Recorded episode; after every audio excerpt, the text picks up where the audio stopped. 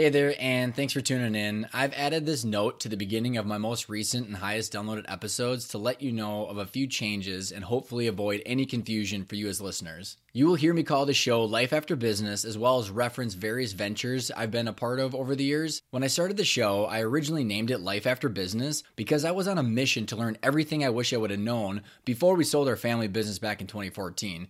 And after 200 episodes and tons of information that I've learned, I finally decided to change the name to better reflect me, the content, and the guests. One of the biggest lessons I've learned is business owners and entrepreneurs who were the happiest and most successful, in my mind, didn't focus only on sucking all the cash out of the company, and they knew the business was going to eventually continue on without them at some point in time. They literally knew exactly what they wanted from their business long term and why. They intentionally focused on building a valuable company so they could have the freedom of choices to do what they wanted from the business. So they focused on strategies that would grow value long term and give them the freedom to choose. You can learn more about the name change, my major lessons, and our definition of intentional growth in episode 200. Enjoy the episode that you're listening to right now, and thanks for being a listener.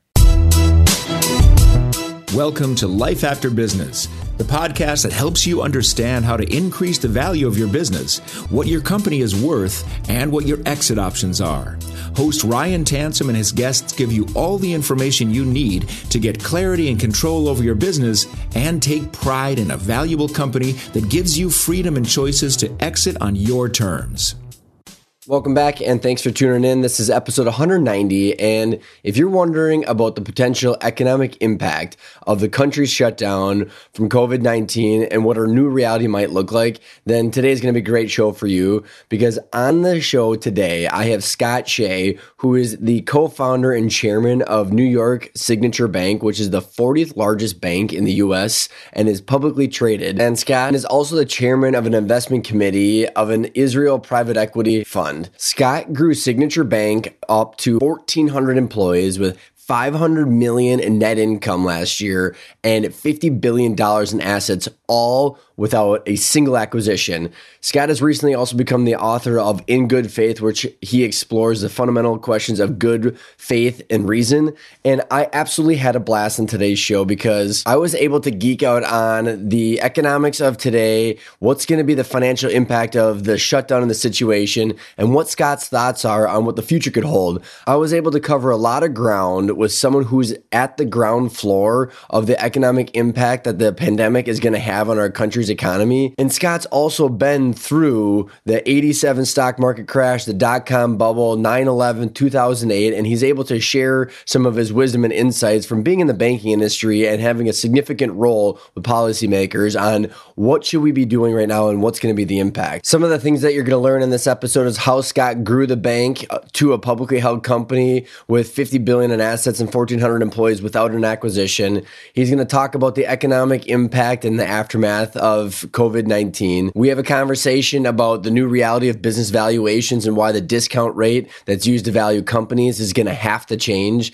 He talks about his golden rule of banking and how you can be implementing that in today's uncertain world as you're working with suppliers, vendors, and your bank. Scott's going to share his interesting perspectives on how acquisitions and the world of M&A fit into what we know as the efficient market. And throughout the entire interview, we're just overall talking about the impact that this entire situation is going to have on our country, whether it's the corporate debt that a lot of public companies have and how they're going to maintain their stability if they don't have any revenue. We talk about the impact on private equity firms who have been leveraging up to buy companies over the years and what that's going to mean to them, how it's going to impact the pension funds, and then also even Americans who, if a huge percentage of Americans cannot afford a $400 random event, how can they handle being out of work for weeks, potentially months it's a fantastic conversation that we just go back and forth that I think that you're going to get a lot of takeaways from or at least some insights that you can continue to research as this entire story unfolds.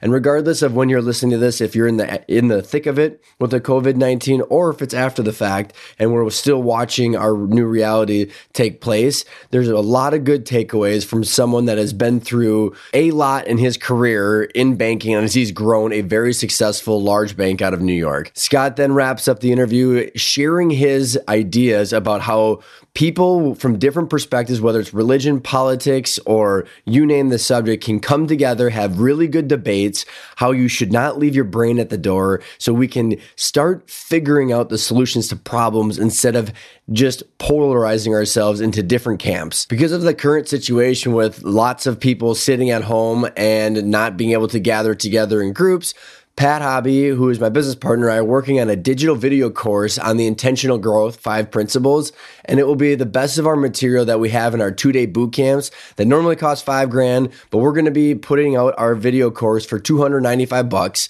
And if you text the word intentional to 66 866. You'll get on the waiting list for the digital course. And what we're going to be doing is we're going to teach you how to build a valuable company with the end in mind using our five intentional growth principles.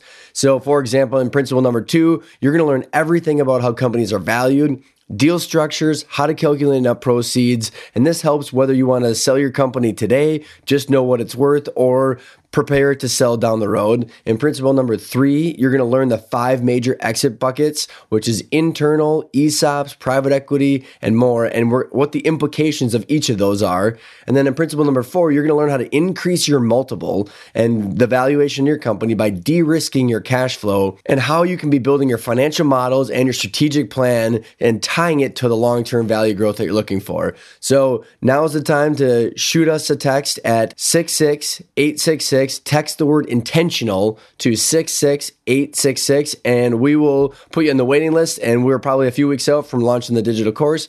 But until we have that ready, enjoy this interview with Scott Shay. Sponsored by Arcona's Growth and Exit Boot Camps. Two days jam packed with material on the five growth and exit principles and the world of mergers and acquisitions. You'll walk away knowing exactly what steps to take to get your target valuation and your best exit option. Two days at Arcona's Boot Camp will give you the clarity to control the rest of your journey as an entrepreneur. Scott, how are you doing today?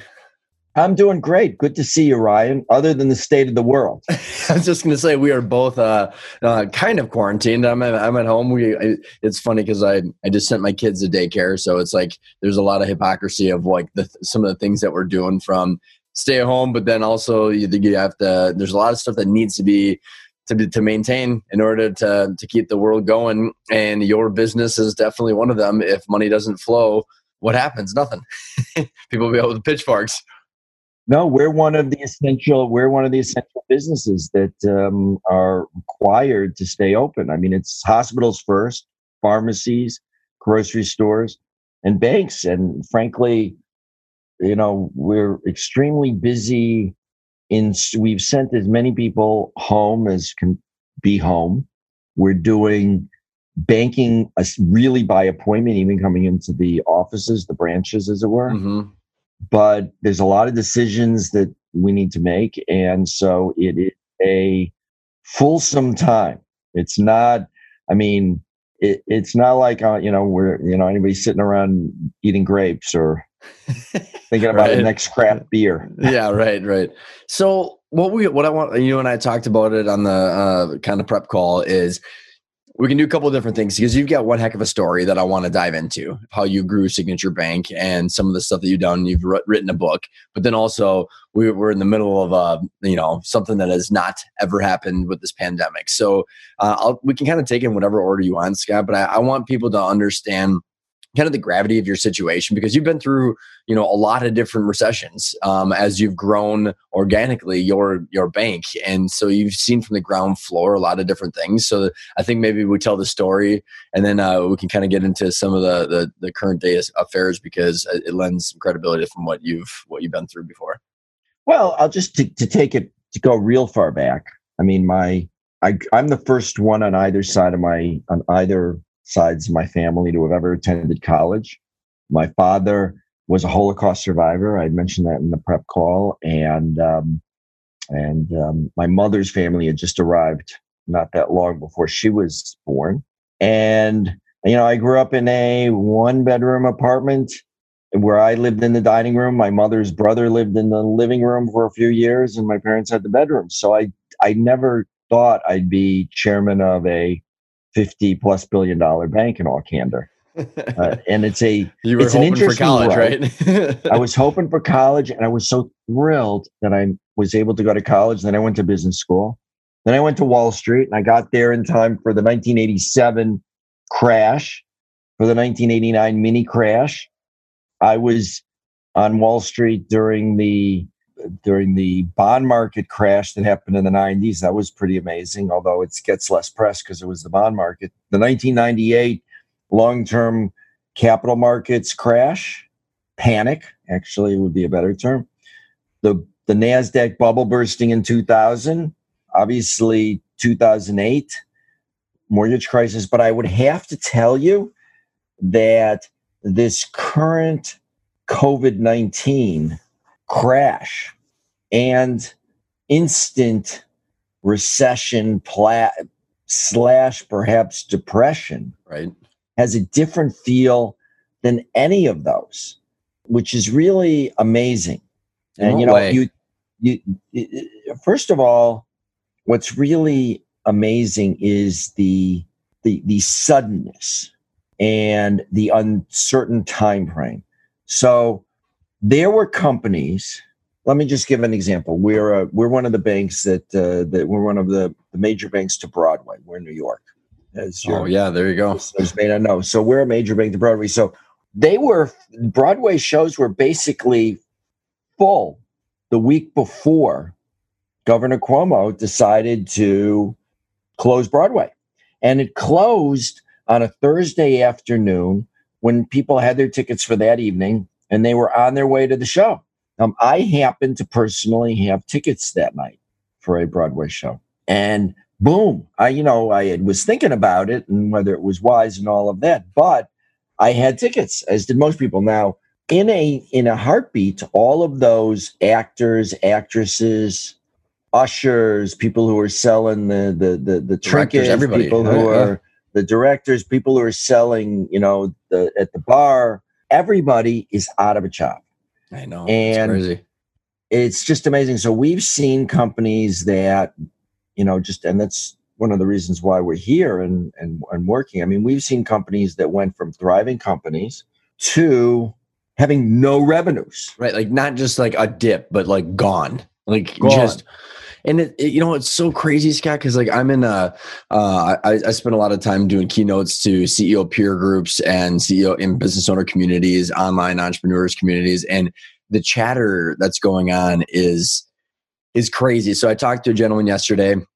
He has a CEO peer group company where they've got like 220 members or something like that. And Mhm. uh it, like you said, and I, you know, and given my age, I haven't, I, I graduated and, and helped tur- turn around the family business around the financial crisis. So very real experience for me of what cash flow management was like on a, you know, quarter million dollar payroll every two weeks. But it's just different because when I, when I was talking to the CEO peer group owner, he's like, just the uncertainty, like you just you, versus like the the crisis, the financial crisis, where boom, you have to bail out the banks and you have to refix the plumbing to keep the plumbing Right. going. But people still went to Broadway. They still went to Right. a restaurant. They still got on a plane. They still did stuff. And like this is like I, I like I I don't know what your thoughts are. Is like I think we're like living in a case study of the demand versus supply side eco- economics. Where like if people don't buy stuff, what happens to the economy? It just disappears. Well, and yes, after all the crashes, people would still go to Broadway, and people knew that that was going to happen. After 9 11, people knew sooner or later it would be a different world, but they'd go back to the world. Mm-hmm. And now people don't know how long this shutdown is going to be, and whether or not once everyone's once the shutdown ends, and then new people are affected, whether we're going to have to return to the shutdown Right. it's it's the uncertainty human beings don't like uncertainty i mean we are wired literally wired for routine and we can incorporate a new routine relatively quickly but when you couple this the the the, the suddenness of the financial this financial downturn the wealth evaporation i mean the stock market is down over a third in two weeks. That's essentially never happened before in this kind of way. You have people really uneasy. And I think that for businesses, it means going back to basics, mm-hmm. um, really, really basics. So I have what I call really the golden rule of banking. And I can't take credit for it because the golden rule came way before me. But don't do unto your depositor, your borrower, your colleague, your counterparty, your vendor, anything that would be hateful if done unto you. Right. That's how Hillel defined the golden rule. The rest is commentary. Go, yeah. uh, go, go learn it. I mean, we have a at Signature Bank. We have, like every other bank that's mandated to do so, we have a uh, your your your listeners can't see me showing my fingers to how thick of a standards of conduct that we have. But a few years ago, I read it and I marked it up myself and said at the beginning, look, basically, if you follow the golden rule of banking, you're going to be good. You got to read the rest of this because the regulators and everybody else yeah. wants us to read the rest of it. But yep. if you just keep in mind, don't do unto someone else what you wouldn't want done unto you, then you're going to be good. I mean, that doesn't mean we don't need to collect loans and we don't need to track down people and we don't need to, you know, if someone does something, you know, incorrectly or wrongly or fraudulently that we're not supposed to chase that because that's fair. Yep. But you really need to think in these times what if I were in that other person's place? And these times, more than most, we're talking to, you know, we're talking to clients and staying very, very close to them. And I think, you know, in all candor, that what happened in the 08 crisis was the opposite of that because everybody involved in the mortgage crisis, everybody's a big word, but most people involved in the mortgage crisis thought differently. They thought, you know what? If I can get away with putting these mortgages into a conduit and I don't have to worry about I don't have to worry about uh, whether they're going to pay back yeah. or not because someone else See is going to buy. See, or yeah. and by the way, there were plenty of liars loans. You know what? I'm making. You know, uh, you know, people who said they were making two hundred thousand when they were making fifty thousand mm-hmm. because they wanted to buy the home and figured it's going to go up in value. They're going to refinance. They're going to sell it. They're going to flip it. They, yep. You know, stated income. Um, it's beauty. stated income loans. You know, they were putting essentially they were deifying themselves. They were saying, you know, everybody else is not like me. Now, you wouldn't want someone to do that to you.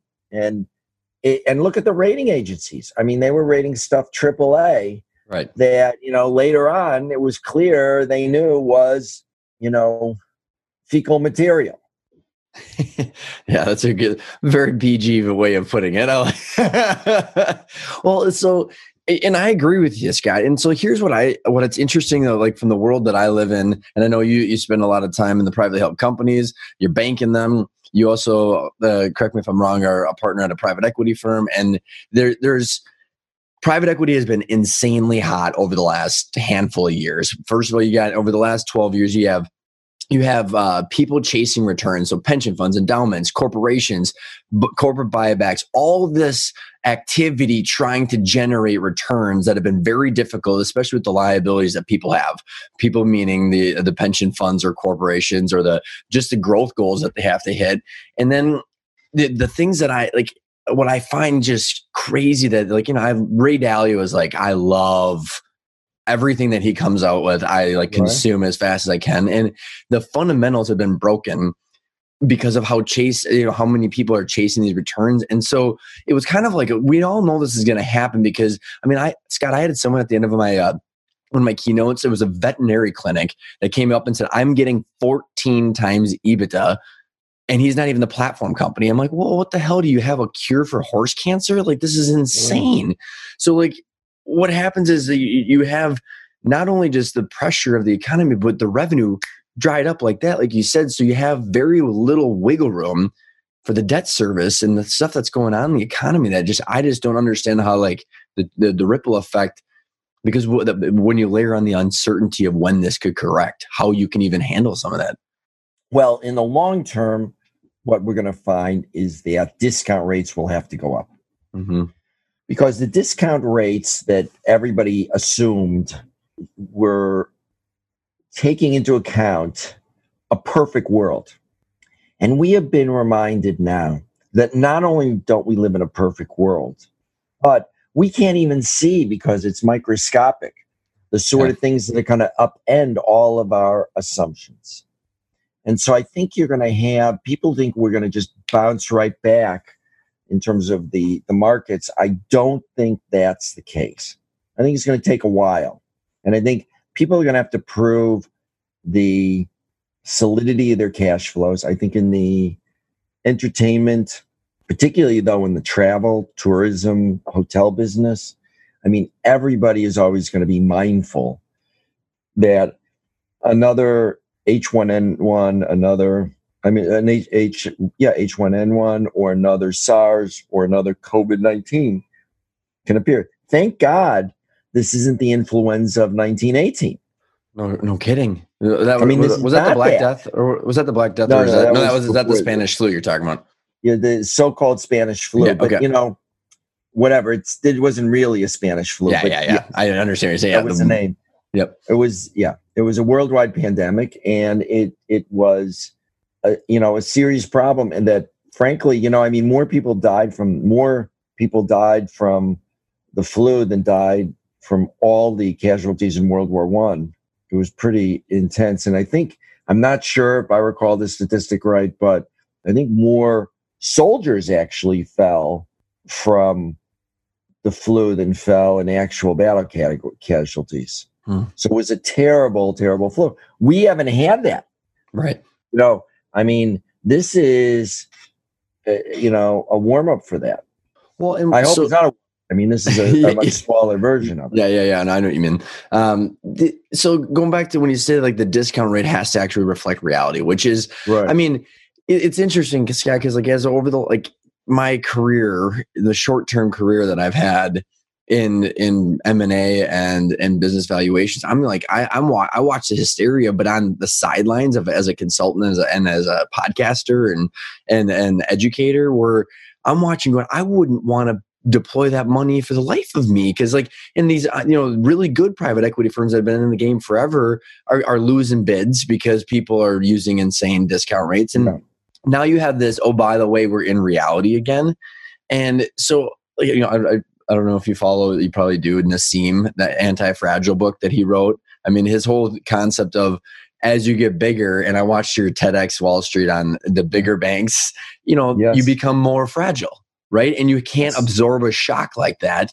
And I, I think what's different even now is we're in a global economy where all, all these countries are like, you know, bleeding with debt and we're all intertwined with the with the investments we have and i just i just don't know if like people can actually understand how to how this is all going to unfold. Yeah. Well you're 100% right. So my ted talk uh, which you can find on ted.com or on youtube or my website, scottshay.com, S H A Y, is probably the easiest way to find it. I, I think that the over concentration that's happened in the economy is actually bad, not just for the companies in the end, but it's what's much worse is that it's bad for us as individuals and it's bad for businesses. So in the old days, you used to have in New York in the 90s when I had this crazy idea to, to start Signature Bank, we you had J.P. Morgan. You also had Chase. You had Manny Hanny. You had Chemical. You had Trust Company of Westchester. You had great. You had Long Island Trust. You had Greater New York Savings Bank.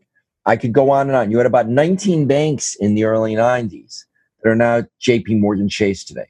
So if you were a young entrepreneur at that time, or you're an entrepreneur, or you and you need you want to go to a bank and get a loan, for you know expanding well you would have 19 banks to go to and you know what you only need one to say yes that's the truth of the matter yeah, right that's a now way. you have one choice jp morgan chase and they, so the it's not only that there's a fragility i totally totally agree with nassim taleb i think the over concentration we have essentially four airlines that have what 65% of all US flight traffic. Yeah.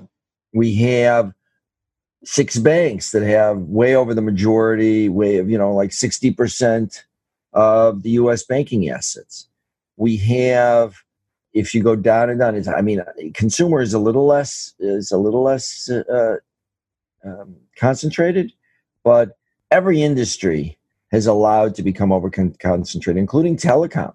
Yeah, and you know the problem is, and this is what I really do worry about in a serious kind of way, is that when the system gets stressed right now, even in telecom, I mean, right now we're we're we're on the internet and we're we're looking at each other and we're talking to each other. Three weeks ago, we were using, you know, 20, 30% of our internet capacity. now it's probably 70%.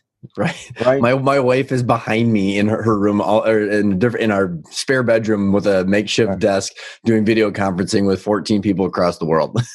right and and all the universities are doing their classes by by using you know one of the various teleconferencing firms the local schools are doing it new york is about to so we're in a because we have one infrastructure and a few providers that's also more fragile mm-hmm. you know everything that in modern life is so convenient but yet becoming so more and more fragile.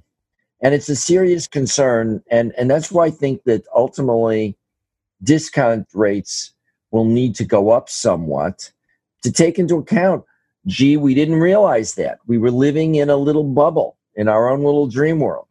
Totally. And and what I find some of the stats that I've been following that I find unbelievably intriguing, Scott, is that so there are like a little over 3,900 public companies, and there are over 8,000 private equity backed companies because like when I look at the, the, the different competing interests of like what what has been driving a lot of this is you can't manufacture growth. I mean, it's been artificial to a certain extent, and you have this like you know this this kind of fictitious game of M and A bullshit that I've watched people play. Where like, okay, they're driving up either if it's public, they're driving up their their their own stock price, but if it's private equity, you know certain you're, you're able to kind of report what you're what you're whatever you want in the in the in the in the, in the light of trying to get your carried interest and all that stuff which makes sense but there hasn't I, like there's been no way to see like are people actually getting the return that is above and beyond their cost of capital for acquiring that company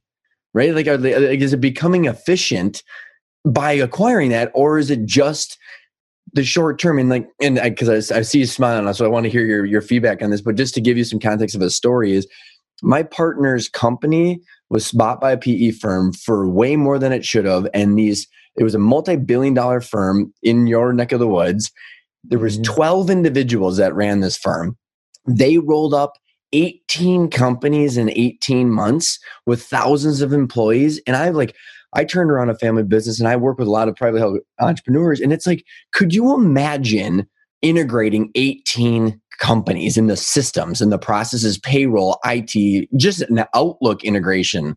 Like, and everybody just laughs. And I go, now just, just assume it went all perfect. You still have 18 cultures. Are you going to have more value or not? Or is it just in the short game to hand off the bag to someone else? And so, like, I just like it's just so I know you're laughing because so like I want you to I want your feedback on the cost of capital above and beyond you know getting the value from an acquisition because you have built your company without any acquisitions which I find very intriguing. Well, that's why people thought I was crazy. I mean, people thought, well, why don't you get a group together? Why don't you get some capital? And actually, the capital that backed Signature Bank was Bank Hapoalim. And they preferred that we buy a bank as a base. And my two partners, actually, Joe DePaolo and John Tamberlane, will both tell you that they both wanted to buy a bank, a small bank, and then start from there. And I was pretty adamant. I'm a pretty, eh, eh, you know, in some regards, I'm a stubborn person. Um, my wife would probably uh, say amen to that. But I don't, I'm not stubborn all the time. But when I think that something's really mission critical, then I'm stubborn. And so I said that we can't build this bank unless we start from scratch. And that means applying to 14 regulatory agencies, which is what we had to do, and getting approvals and figuring out how to, you know, buying ATM machines from scratch, every single thing from scratch. scratch. Good for you guys. And we have never made an acquisition. So whenever we we have looked at them in the past, but whenever we do, we say, should we be spending our time doing this?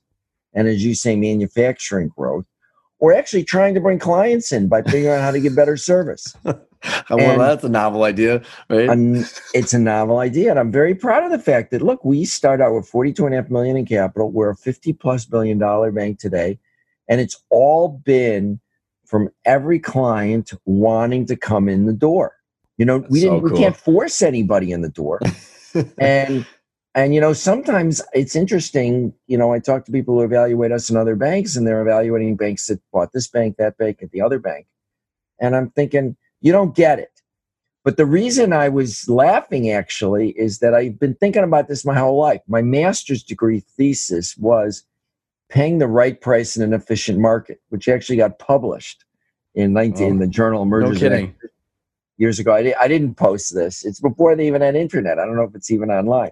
but I've been thinking about this since I was a student. Is if you believe in an efficient market, how can you pay over the how can you pray over the stock market price? It doesn't make any sense. Right, totally. If all the information is embedded in the stock price, how are you going to make any money by buying something? Well, you got to think you're smarter than everybody else. And that's a little bit of self deification too. That's so intriguing. You, are so right, though. I mean, because like you're tr- you're essentially swapping equal value, then, right? I mean, like that uh, constantly. I mean, if it's actually an efficient market. So if it's an efficient market, right? Oh, that's so, so intriguing. So, like, given the fact that there's been a lot of this manufactured growth of you know whether it's you know again whether it's public uh, companies or whether it's um, private equity companies or you know and, and, i see less of it in the single family business or you know sole entrepreneur that started it like you because their their debt their equity rate debt to equity ratio is probably not too bad because they've got they don't have a lot of this leverage. How do you see this unfolding when you just slash revenues? I mean, to the extent that we're seeing with a lack of certainty of when this can turn around, because you can't even go out and invest in systems, processes, hire people when you have no freaking clue when it's going to come back. And it just, how do you see this whole thing normalizing? I mean, I watched you know, you got the trillion dollar package that's getting uh, pushed out right now. Neel Kashkari, local guy here, is talking about, uh, you know, some sort of small business loan on a percentage or based on revenue. Like, how do you see this whole thing normalizing?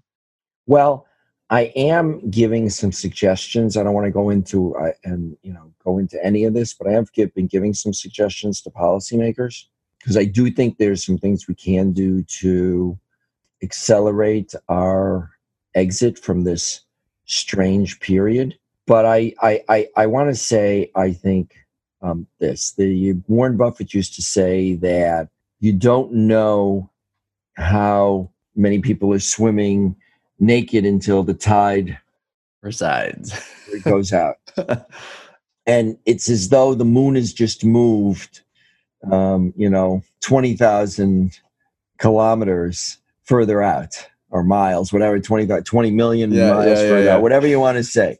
But the tide has shifted dramatically. And there are going to be some businesses, sadly, which will not make it through this period. And I think there's going to be a variety. I think, and I think that's going to be pretty tragic for many people. And I'm actually one of those folks that think that ultimately the um, toll from the economic downturn will be greater than the toll from uh, the actual virus in the sense that and I'm not saying we should all go out, break the quarantine. And, yeah, no, you know, I'm, following, I'm, I'm, not saying this at all. So don't yep. get me wrong. Yep. No, I'm, I'm actually, don't I'm really I'm, want. I'm following yeah.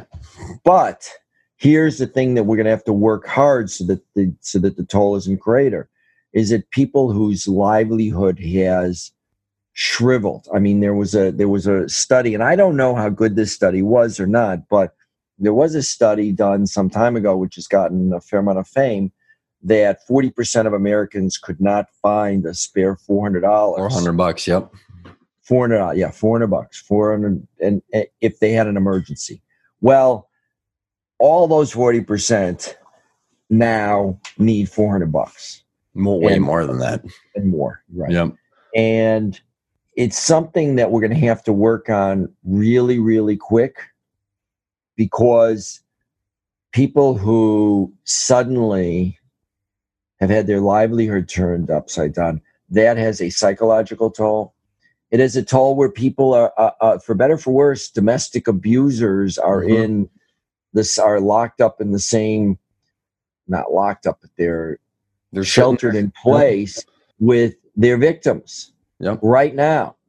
That's a huge toll. And I'm really, really worried about that. And I'm worried about the knock on effects of people becoming unemployed. We all we know that morbidity, mortality, sickness rates all have a strong correlation with lack of employment, lack of employment opportunities. So I am one of those people who's really, really worried about that. So I think that we have to act fast. I think. act fast, uh, and we're gonna have to do some things that are very, very different. And the markets are having so much difficulty because, let's say that the government comes out with a trillion dollar program tomorrow. Who's in the office to buy a trillion dollars of debt securities from the U.S. government? Yeah, who's I mean, got the money now with the stock market shriveled. I'm looking over toward my screen. Oh, I know. With everybody's income shriveled, with the bond market blowing out in terms of spreads are widening dramatically. So the amount of wealth in the nation has been cut hugely.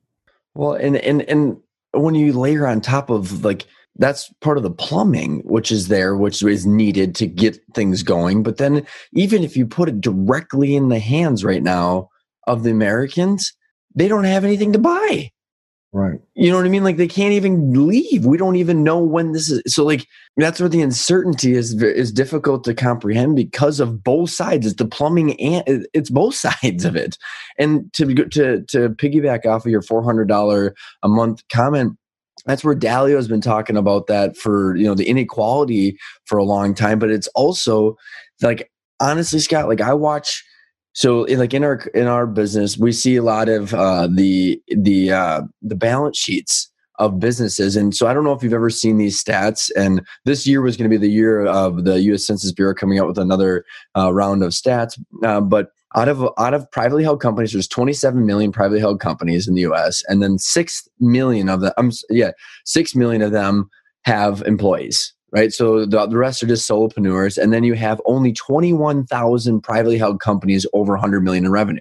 So it's 0.3 percent of all companies, and then you go down to the 5 million to 100 million in revenue is only 350,000 privately held companies. So you have 94 percent of all companies that are underneath 5 million in revenue and I, you know, in my world, they've been talking about this $10 trillion wealth transfer. And you know what I've been saying for like years is that's total bullshit because even if you have a $3 million company and you look at valuations, which you and I live in that world, but a lot of these entrepreneurs don't, you go 3 million bucks, you might be doing 10% EBITDA, they call it 300, times it by three, 900 grand, take away your, you know, ordinary income taxes when you sell. And they don't, they, no one saved enough money to sell.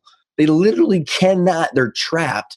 So the, the, the entrepreneurs have the same problems as these Americans that can't afford the $400 payment. They can't afford one payroll to, to be missed. Uh, it's it's a serious problem. You're, you're, there's no question about it. I mean, it's a very serious problem, and the over concentration, in my view, the over concentration in the economy is part of the inequality problem. I mean, you have Google and Facebook that control what 75 ish percent. I'm going to be off by a few percentage yeah. points, but I'm not very off. 75 ish percent of all digital advertising. There used to be a much more diverse way, i.e., newspapers and magazines yeah. that used to have advertising. But now you've got two two entities, and they've got one C. Each of them have one CEO and one CFO and one chief marketing person as opposed to 50 magazines that each had all of those roles and people making salaries. Yep. You have, you know, look in the banking in, in the banking world, I am amazed. I, I know it, it doesn't cease to amaze me that we're we built from scratch the 40th biggest bank in the United States. There used to be like 13,000 banks. now there are like now there are less than 5000 banks it's it, the the and you know again they all used to have a ceo a cfo they all used to have senior people which are you know means consolidation and the more consolidation you have and it's particularly in the tech area and in all candor amazon is a culprit here. I mean, because retail jobs are the largest number of jobs in the country. There are about 4 million retail jobs. And those are being converted to robots and warehouses with people making sure that everything is okay. And so the Amazonization of the com- of the country has hugely exacerbated income inequality, even though, yes, they have folks who are working on their platform as sub retailers, even those algorithms are driven by what's best for Amazon. Mm-hmm. And you know that's a serious problem this over when you think about a lot of industries there's only one or two i mean you know netflix now there's hulu and disney plus but there's not a lot in the entertainment world there's not a lot anywhere and so the overconcentration within the industries you can draw a direct line to the income inequality. And also, and this is what I'm about to say was certainly true as of three weeks ago. I've got to give it more thought now. But super low interest rates, which tend to create asset bubbles, prop up the stock market, which is hugely concentrated again with very few people. And so the the the the historic ultra low rate policies of the Fed, which helps you know holders of stocks and bonds and uh, stock, should I say, and allows people to pay 13 times EBITDA, like you were saying, doesn't help savers, doesn't help retirees, and it, exi- it there's no question it exacerbates income inequality. So going back to that same playbook, I am a little concerned I need, I will be perfectly honest, I need to think about it more because we are in a different environment. Right. There but, needs to be creativity behind this. Yeah. Yep. Because, like, I mean, like, what, you know, it's the interest rates are zero, right? We already know that this isn't working, right? I mean, like, I look, when you when you follow the money, Scott, you go, okay, well, the pension funds the reason they've been giving like the reason it's been so easy to start a private equity firm is because people need returns their liabilities of the firefighter or the police officer or teacher yep.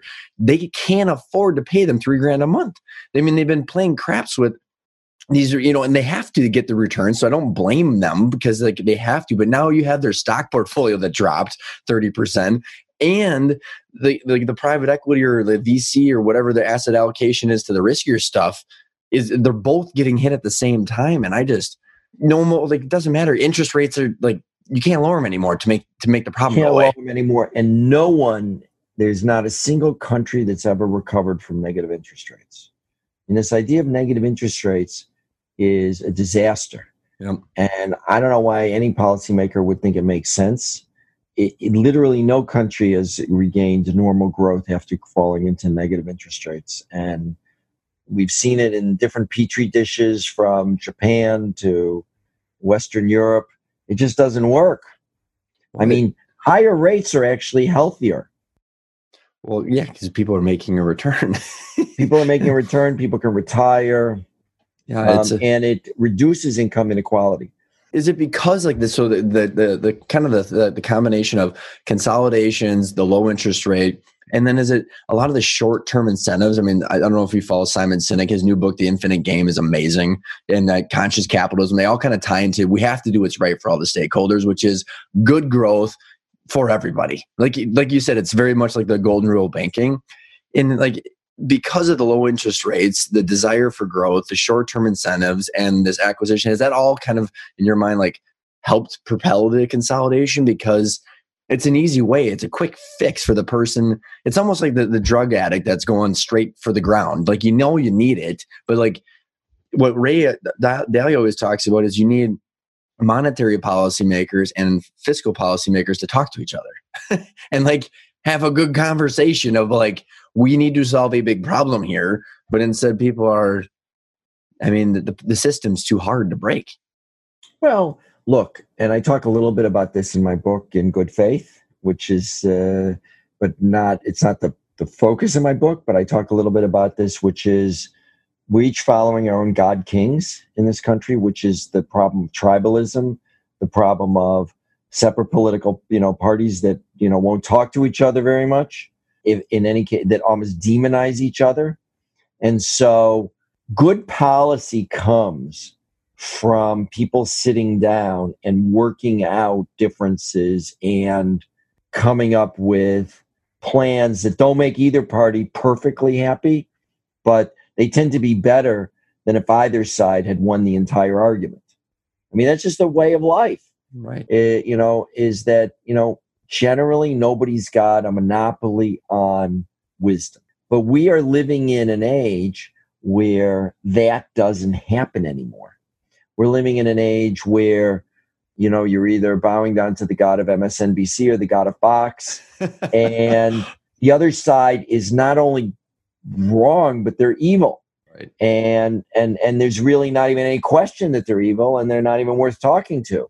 So living in this environment, I mean, is a is a major problem for fixing huge problems that we have. We all know we have an infrastructure problem. Right. Why can't we solve that?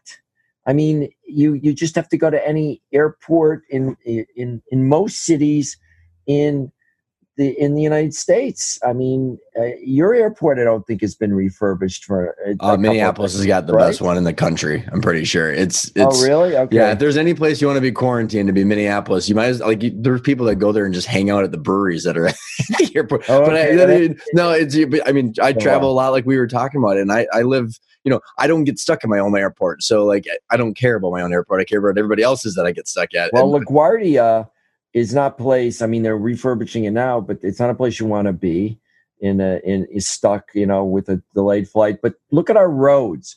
Look at our bridges. I mean, Exhibit A, Williamsburg Bridge. Exhibit B, the Brooklyn Bridge. Hmm. Exhibit C, Queensboro Bridge. I mean, I you, you can practically you can see all three deteriorating bridges. We have bridges. You know, we have a good chunk of our bridges that are falling down. We need more mass transit. We need so many things, and unfortunately, because nobody can talk to each other, we can't we problem. can't solve the problem.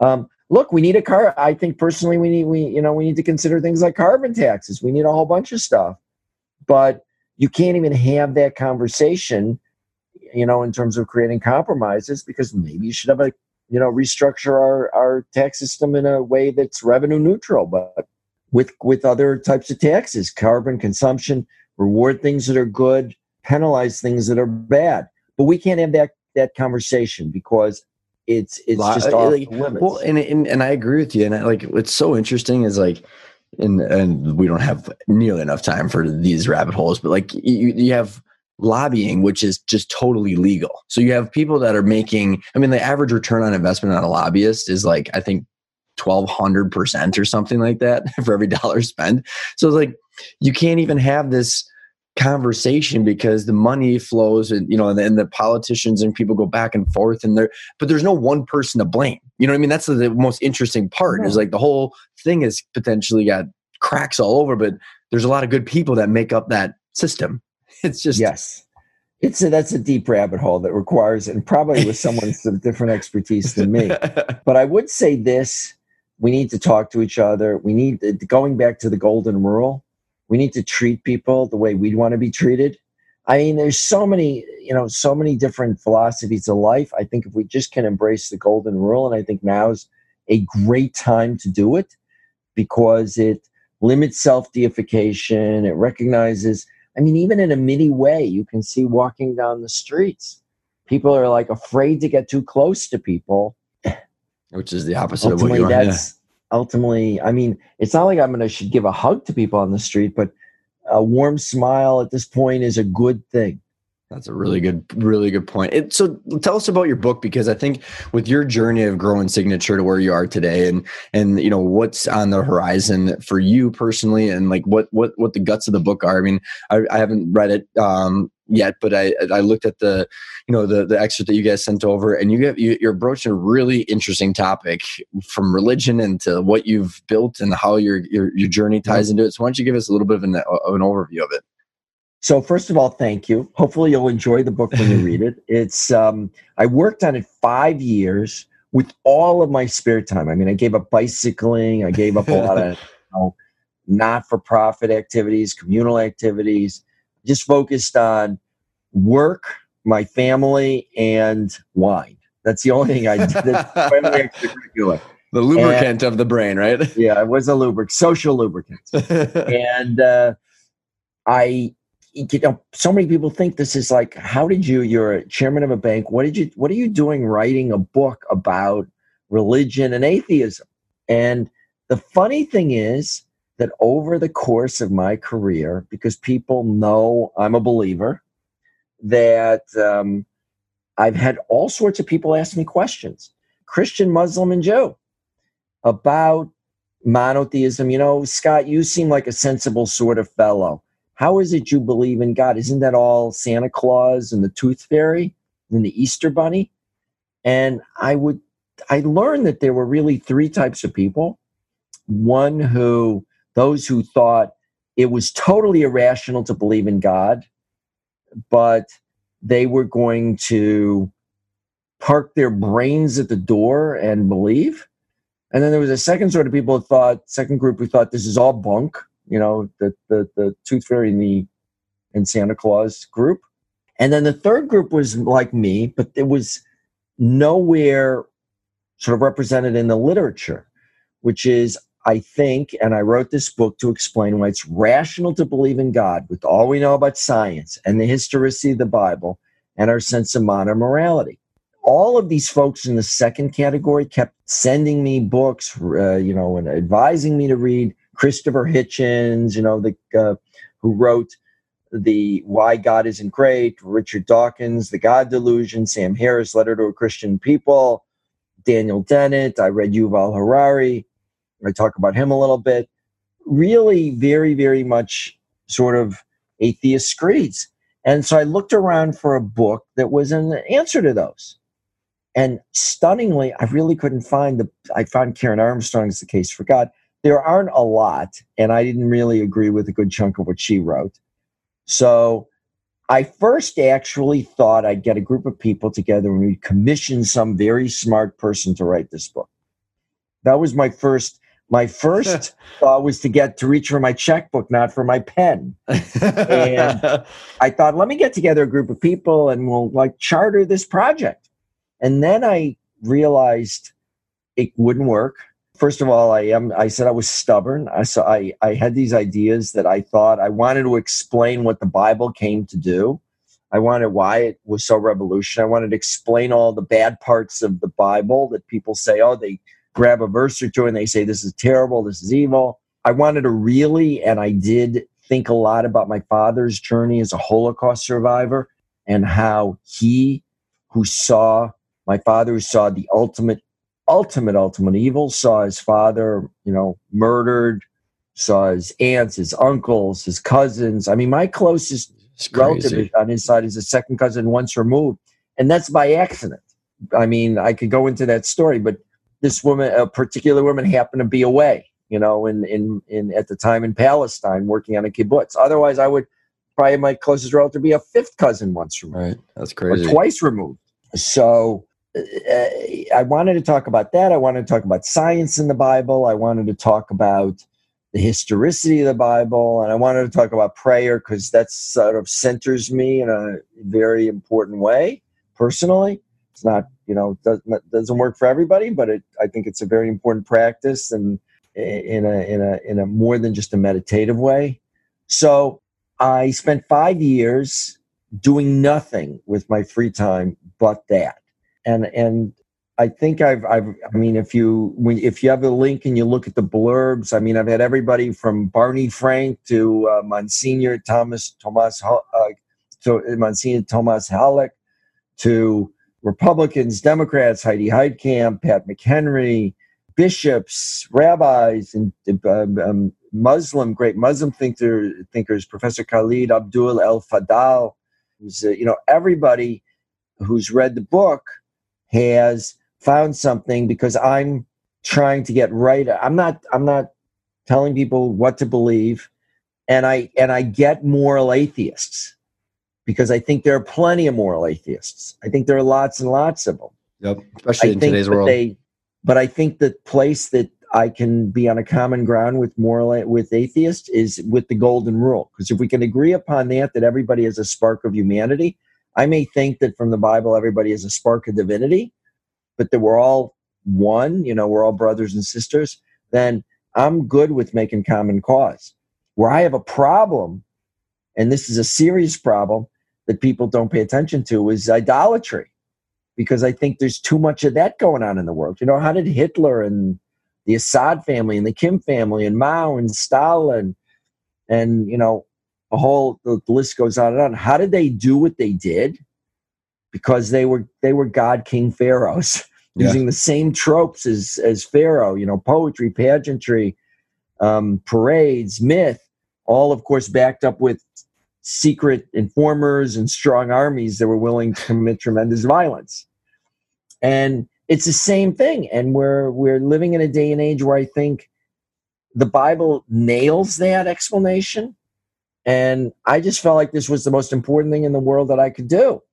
Setting aside, you know, work and family or family and work. I should put it in the right order. well, what I enjoy about the topic and how you approached it is exactly kind of what we talked about for you know a good chunk of this time together, where there's problems and discussions that need to have happen. Like, I mean, you need to have these conversations, and then you can get to the truth of things, right? And going back to what I said about Dalio too, I mean, what he it's about combining the best ideas and the best knowledge, because then the truth will surface. I mean, it just how else can you do it? I mean, like there's no other way to do it. And like you like you said, there's either the blind believers or the total BS, but you're not using your brain.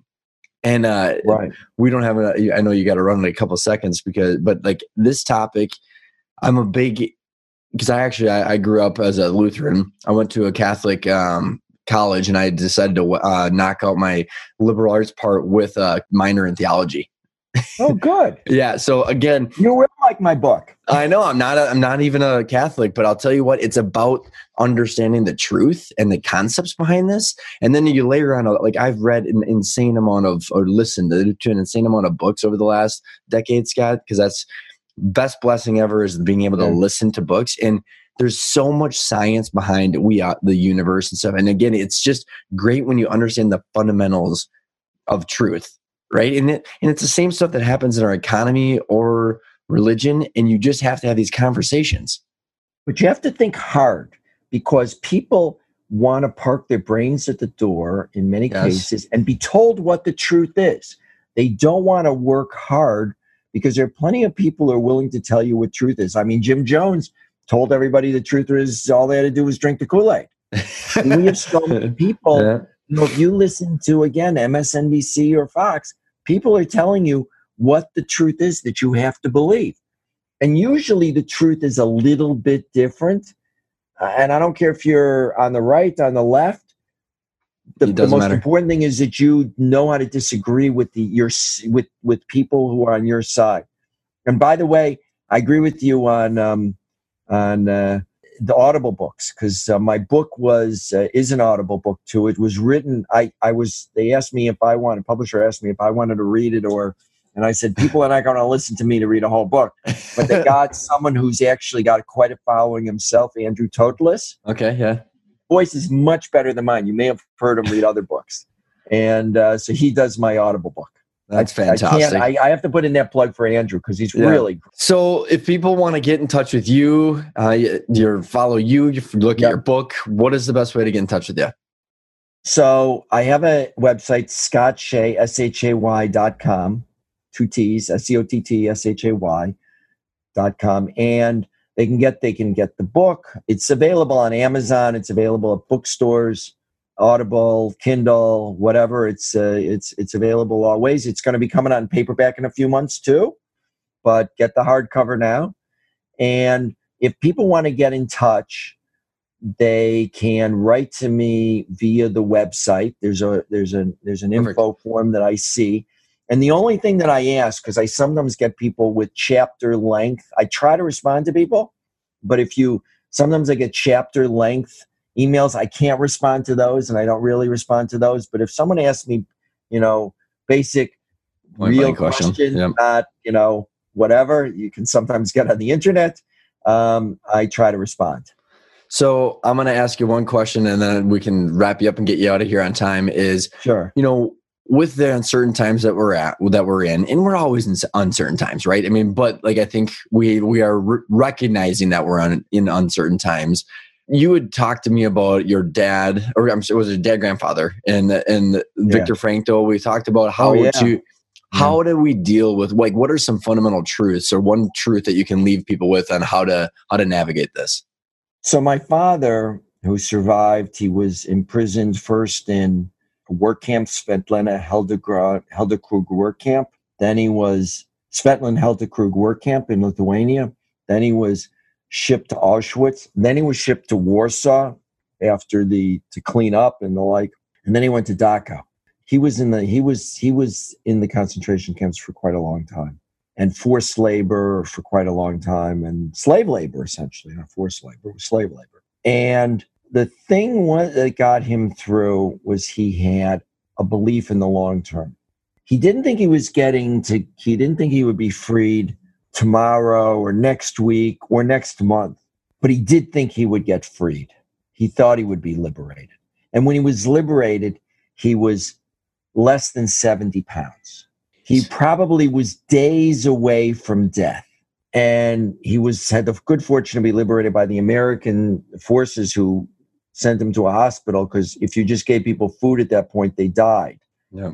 But he had this long-term vision that he would be freed and people who unfortunately thought that they would be freed next month or next you know week didn't make it. And so it's not going to necessarily get better tomorrow. Look this isn't the concentration camps. This isn't the holocaust. This is an this is a bad time that we're going to get over. But we are going to get over it tomorrow. We're not going to get over it next week. Don't think that way. But we are ultimately going to get over it and keep that long-term vision in mind that's what my father would have done Awesome, awesome note to leave everybody with. I know you got to run. Scott, this has been an absolute blast. Thanks so much for coming on the show. it's been a pleasure to be with you ryan i really appreciate it I hope you enjoyed that interview with Scott. I really loved going back and forth. There's a lot of meat behind it, and there's a lot of things that we don't know about right now. But if there's one thing that you can, can control, it's the consumption of information right now and what you're going to do when things start normalizing. So I suggest you text us at 66 866 text the word intentional and get on our waiting list. So as we're about ready to launch the five principles and the intentional growth video course you'll be one of the first to know and there'll be some promo codes tied to it. And we're going to be covering all the best material that we cover in our two-day intentional growth boot camp but it's going to be for you and it's going to be digital and it'll only be 295 bucks and you'll be able to digest all the information while you're sitting at home and while you're preparing for what your plan is going to be like so you can intentionally grow the value of your business when this is all done so you can get what you want. There's going to be a lot of different things going on but you can, can control what your plan looks like and then how you're going to execute when it's all done. So again text the word intentional to 66866. You'll get an email and a message back, and then we'll send you a bunch of information and we'll put you on the waiting list so that you're the first to know once the video series comes out. With that being said, I really hope you enjoyed the episode, and I will see you next week.